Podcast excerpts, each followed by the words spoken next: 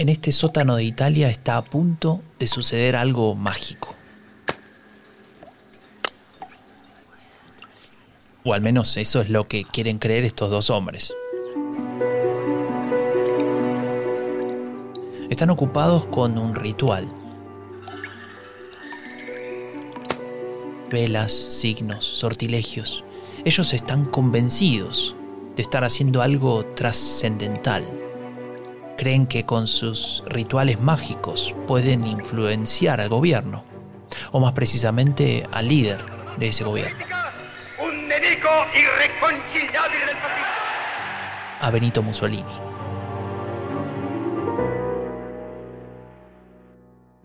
¿Alguna vez te preguntaste de dónde viene la narrativa de Donald Trump? ¿Escuchaste hablar sobre una supuesta decadencia moral de Occidente? ¿Cuál es el poder de los Bolsonaros o los Milley en Latinoamérica? El discurso de la derecha radical tiene raíces profundas. No son solo fuegos artificiales. Son premisas, supuestos y teorías desarrolladas por un conjunto de pensadores desde hace ya varias décadas, los ideólogos de las nuevas derechas. Soy Franco de Ledona y te invito a desvelar la genealogía del pensamiento político de las nuevas derechas, una serie especial de Epidemia Ultra sobre los orígenes del discurso de la derecha radical. Una producción de Rombo Podcast y Anfibia Podcast con el apoyo del Laboratorio de Estudios sobre Democracia y Autoritarismos de la Universidad Nacional de San Martín. Hoy presentamos ¿Se puede estar contra los derechos humanos?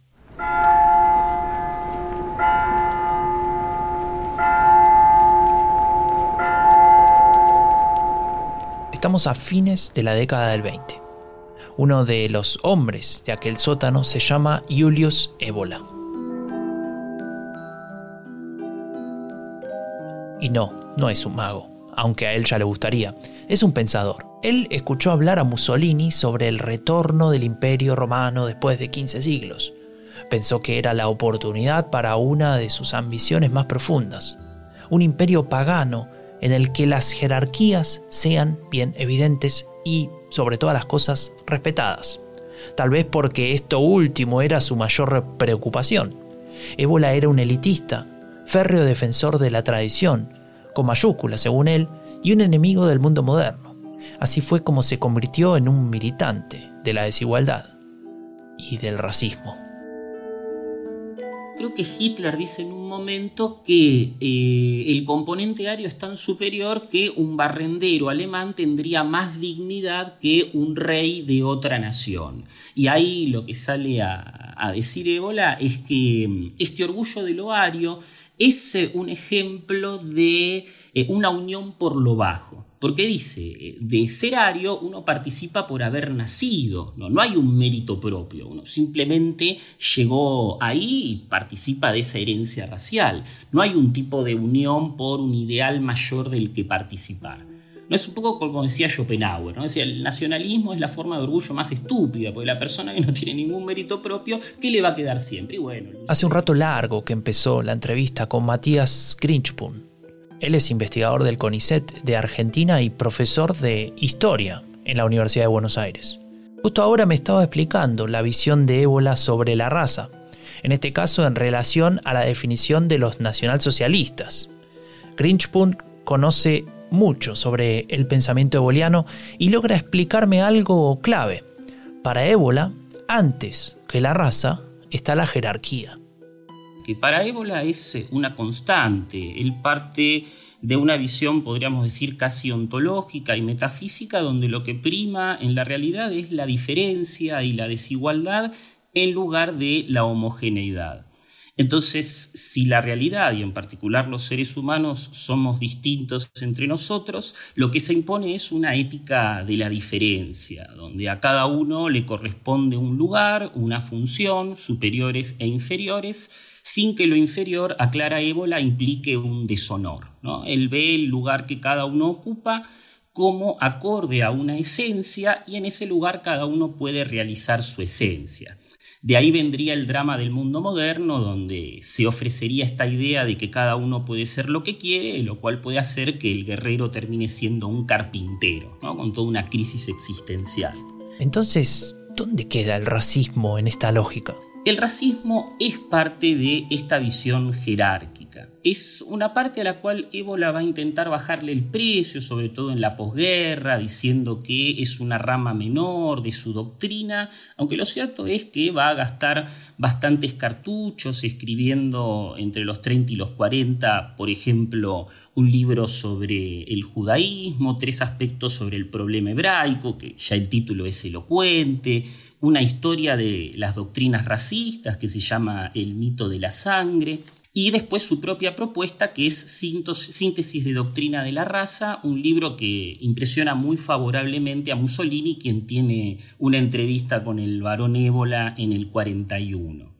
Después también Ébola tiene un manual menos conocido de educación racista, así que claramente no era un interés eh, menor. Grinchpum me cuenta sobre la categorización que hace Ébola sobre las razas. Raza del cuerpo, que sería lo físico, la raza del alma, el estilo, y la raza del espíritu, es decir, la visión del mundo. Y acá vamos a profundizar un poco. Para Ébola, la clave, de nuevo, idealista, es el estado espiritual, es decir, qué tan firmes se encuentran los valores, los principios, las creencias de una determinada sociedad. Cuando éstas entran en crisis, cuando esa visión del mundo colapsa, comienza a haber manifestaciones, repercusiones en el ámbito del arte, de la guerra, de la economía, de la política y eventualmente en los propios cuerpos, ¿no? en la propia raza. Esto es algo que Evo la denomina ideovariaciones, ¿no? por contraste con las mixtovariaciones, que serían aquellas nacidas de la mezcla racial. Eh, y en este punto Ébola es este, bastante ambiguo porque alejándose de los autores nazis, él plantea que la mezcla no es siempre negativa. Y para él cuando aparece la mezcla y cuando esta mezcla es negativa, en realidad es porque ya previamente hubo un colapso de tipo espiritual.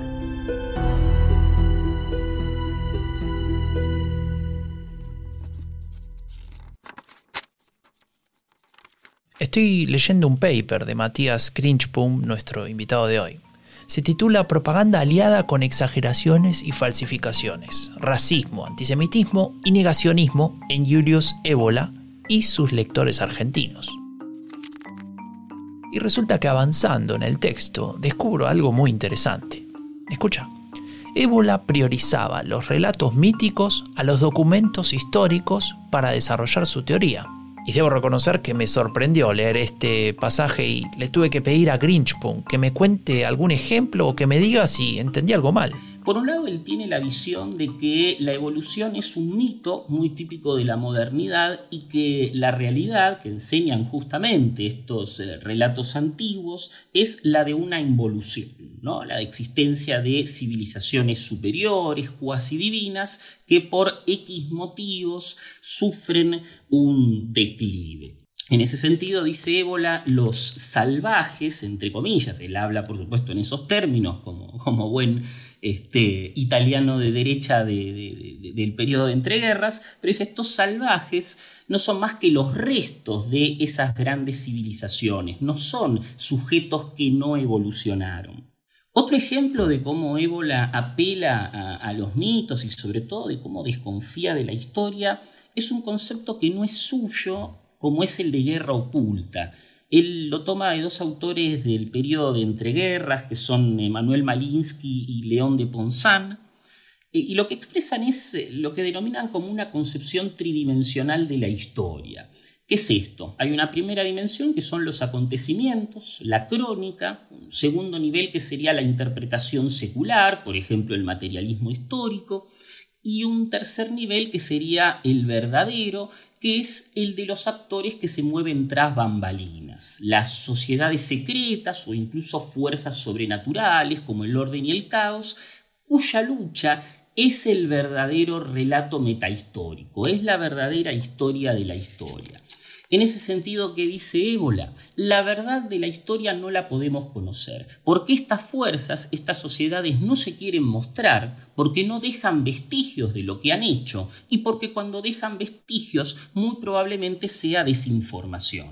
En otras palabras, no se puede confiar en esos documentos que para la historiografía profesional decimonónica y más allá también son el puntal de la profesión. Luego de esta respuesta me sale decir entonces confiar en mis ideas locas, ¿no? Es un poco así, es que es, un poco, eh, a ver, ¿cómo es la palabra? Es solipsista.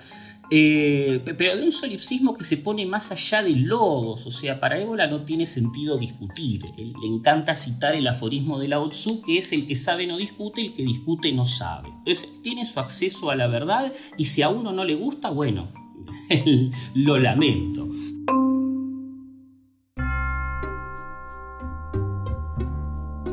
Ébola coincide con los pensadores alemanes de la Revolución Conservadora en un concepto fundamental.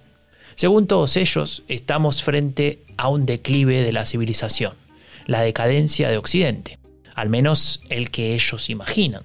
Pero en el pensamiento eboliano encontramos algunas particularidades que Grinchpun se encarga de describirnos con precisión. Por un lado, en Ébola hay una filosofía de la historia que está vinculada con la de la revolución conservadora, pero que afinca de nuevo en relatos míticos como es la denominada doctrina de las cuatro edades, que es algo que Ébola y otros encuentran en autores clásicos como Hesíodo o como Ovidio, donde la historia estaría marcada por el paso de una edad dorada a una edad de hierro, cada una peor que la anterior, y la, el marco de referencias que más le gusta a Ébola, que es la India Védica, donde se habla del paso de un Satya Yuga, una edad dorada, de nuevo, al Kali Yuga, ¿no? que sería la edad de sombras en la cual nos encontraríamos nosotros ahora.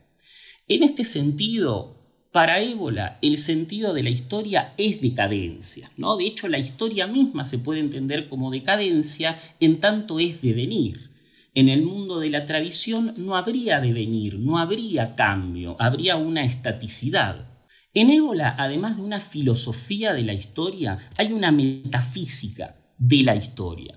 Porque para él, tradicional y moderno no son simplemente dos momentos, sino que son dos esencias. En ese sentido, siempre hubo un hombre tradicional y siempre hubo un mundo moderno, siempre hubo un hombre moderno, siempre, hasta en la antigüedad, teníamos nosotros sociedades más jerárquicas como Roma y, esta es la lectura que él hace de las guerras púnicas, sociedades más materiales como Cartago. En ese sentido, toda la historia tiene que ser entendida no solamente como el movimiento de la tradición a la modernidad, sino como la pugna, como la lucha entre la tradición y la modernidad. Se trata entonces de un conflicto entre dos visiones, no de un pasaje de una a la otra. Eh, cuando Ébola habla del mundo de la tradición, no se está refiriendo tanto a algo existente como a un modelo, y a un modelo cuya irrealidad funciona, esto es lo que dice Pierre André Taillev, como una hipercrítica de la modernidad. Es decir, todo lo que está mal del mundo moderno queda reforzado y queda reflejado en el hecho de ese mundo tradicional que es tan distinto que parece casi irrealizable. La tradición, en tanto concepto, pasa entonces a ser clave para este pensamiento y en especial para entender la definición de racismo que Grinchpun explicaba anteriormente. ¿Cómo se relaciona la raza del espíritu con este concepto de mundo de la tradición?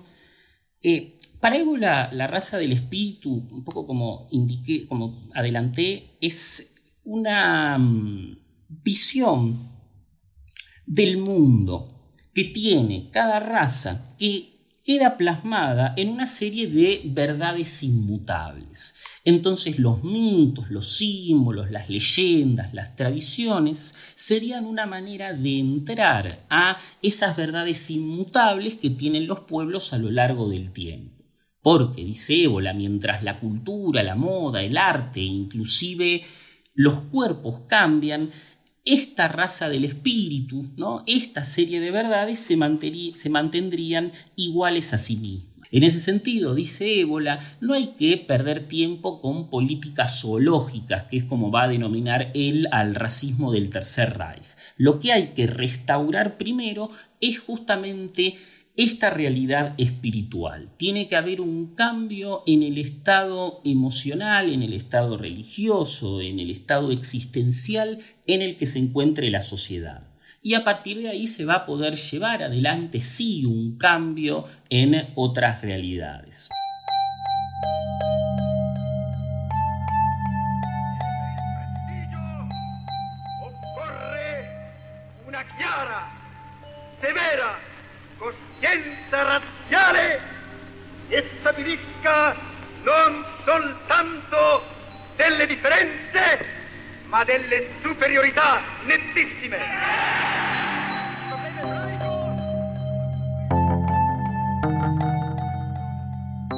Como te imaginarás, todas estas ideas llegaron a los oídos de Benito Mussolini, a quien estamos escuchando. El interés que suscita este concepto de raza del espíritu en Mussolini no es casual porque Ébola está interviniendo en un momento donde el acercamiento entre la Italia fascista y el Tercer Reich genera este tipo de tensiones. Por ejemplo, entre un racismo bien biologicista que veía al componente étnico italiano con recelo y autores italianos que por el contrario van a decir no importa cómo nos vemos frente al espejo, sino que lo que importa es el carácter. ¿no? Y en ese carácter se le señala a Ébola Mussolini y los italianos tenemos tanto para enseñarle a los alemanes como ellos a nosotros. Pero más allá de estas tensiones, el pensamiento de Julius Ébola manifiesta sin dudas un profundo antisemitismo.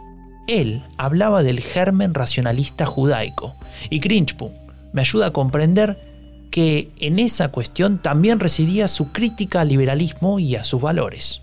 Cuando Ébola habla de germen racionalista judaico, se está refiriendo a una expresión que él encuentra particularmente perniciosa de eh, lo que sería la raza del espíritu semita. Porque para Ébola algo que caracteriza a los semitas en contraposición con los arios es la racionalidad. Es decir, los semitas matematizan, calculan, abstraen, reducen a la lógica.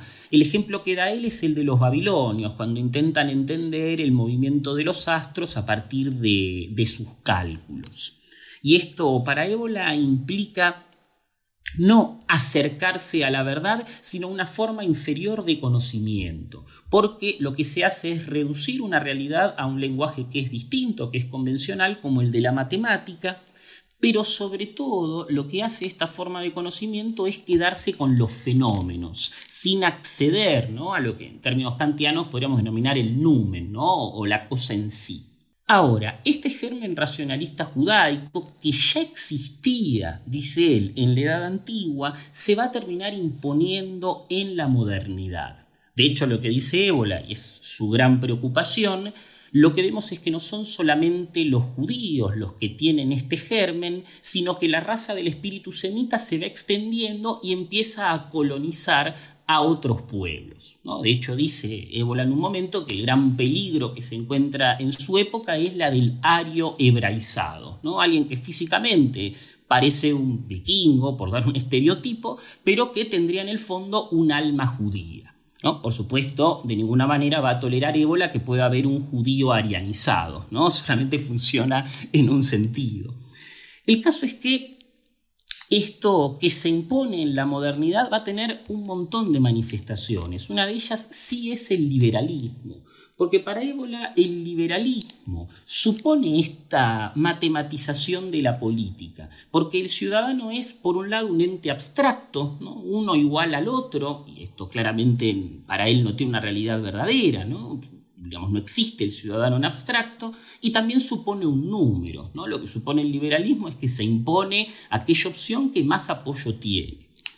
Después también lo veo, por supuesto, en la revolución científica, ¿no? cuyo afán por la cuantificación y por la lógica se queda, como había dicho, en la superficie. Lo ve también en el capitalismo y en el socialismo, que para él son gemelos materialistas, porque más allá de que se enfrentan, coinciden en poner a la economía en el centro de sus preocupaciones. Y también, sin ir más lejos, lo va a ver en el psicoanálisis, que lo que busca hacer es racionalizar las pasiones, pero no como una manera de superarlas, sino de rendirse a ellas.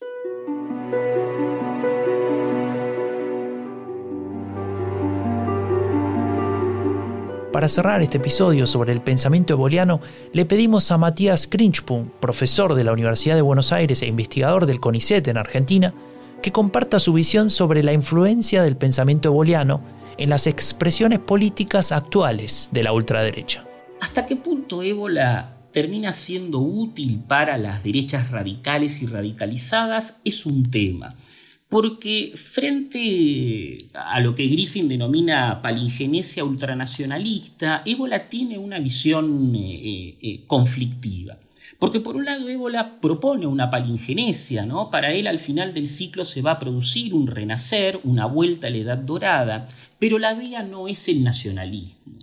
Ébola ve por momentos el nacionalismo como un aristócrata del siglo XIX, es decir, como una ideología cercana al liberalismo y a la democracia que tiene un rol protagónico en destruir los antiguos imperios, ¿no? en fragmentarlos y en crear una Europa de naciones.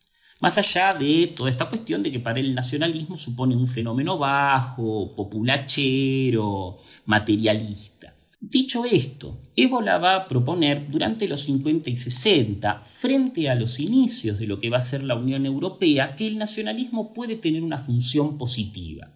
Porque frente a la unión por lo bajo que proponía la Unión Europea, en ese momento el mercado común europeo, es decir, una unión puramente económica, el nacionalismo era una manera de preservar las particularidades, de preservar lo que era característico de cada uno de esos pueblos. Y este movimiento, que podríamos decir euroescéptico, o esta inflexión euroescéptica de ébola, no está muy lejos de lo que va a empezar a plantear Alain de Benoist en los 70 y 80 y que hoy por hoy conocemos con el nombre más amplio de diferencialismo. De alguna manera Julius Ébola deja entonces la puerta abierta para lo que iba a ser la clave del pensamiento de la Nouvelle Droite en Francia, el etnopluralismo. Pero esto lo vamos a ver en otro episodio.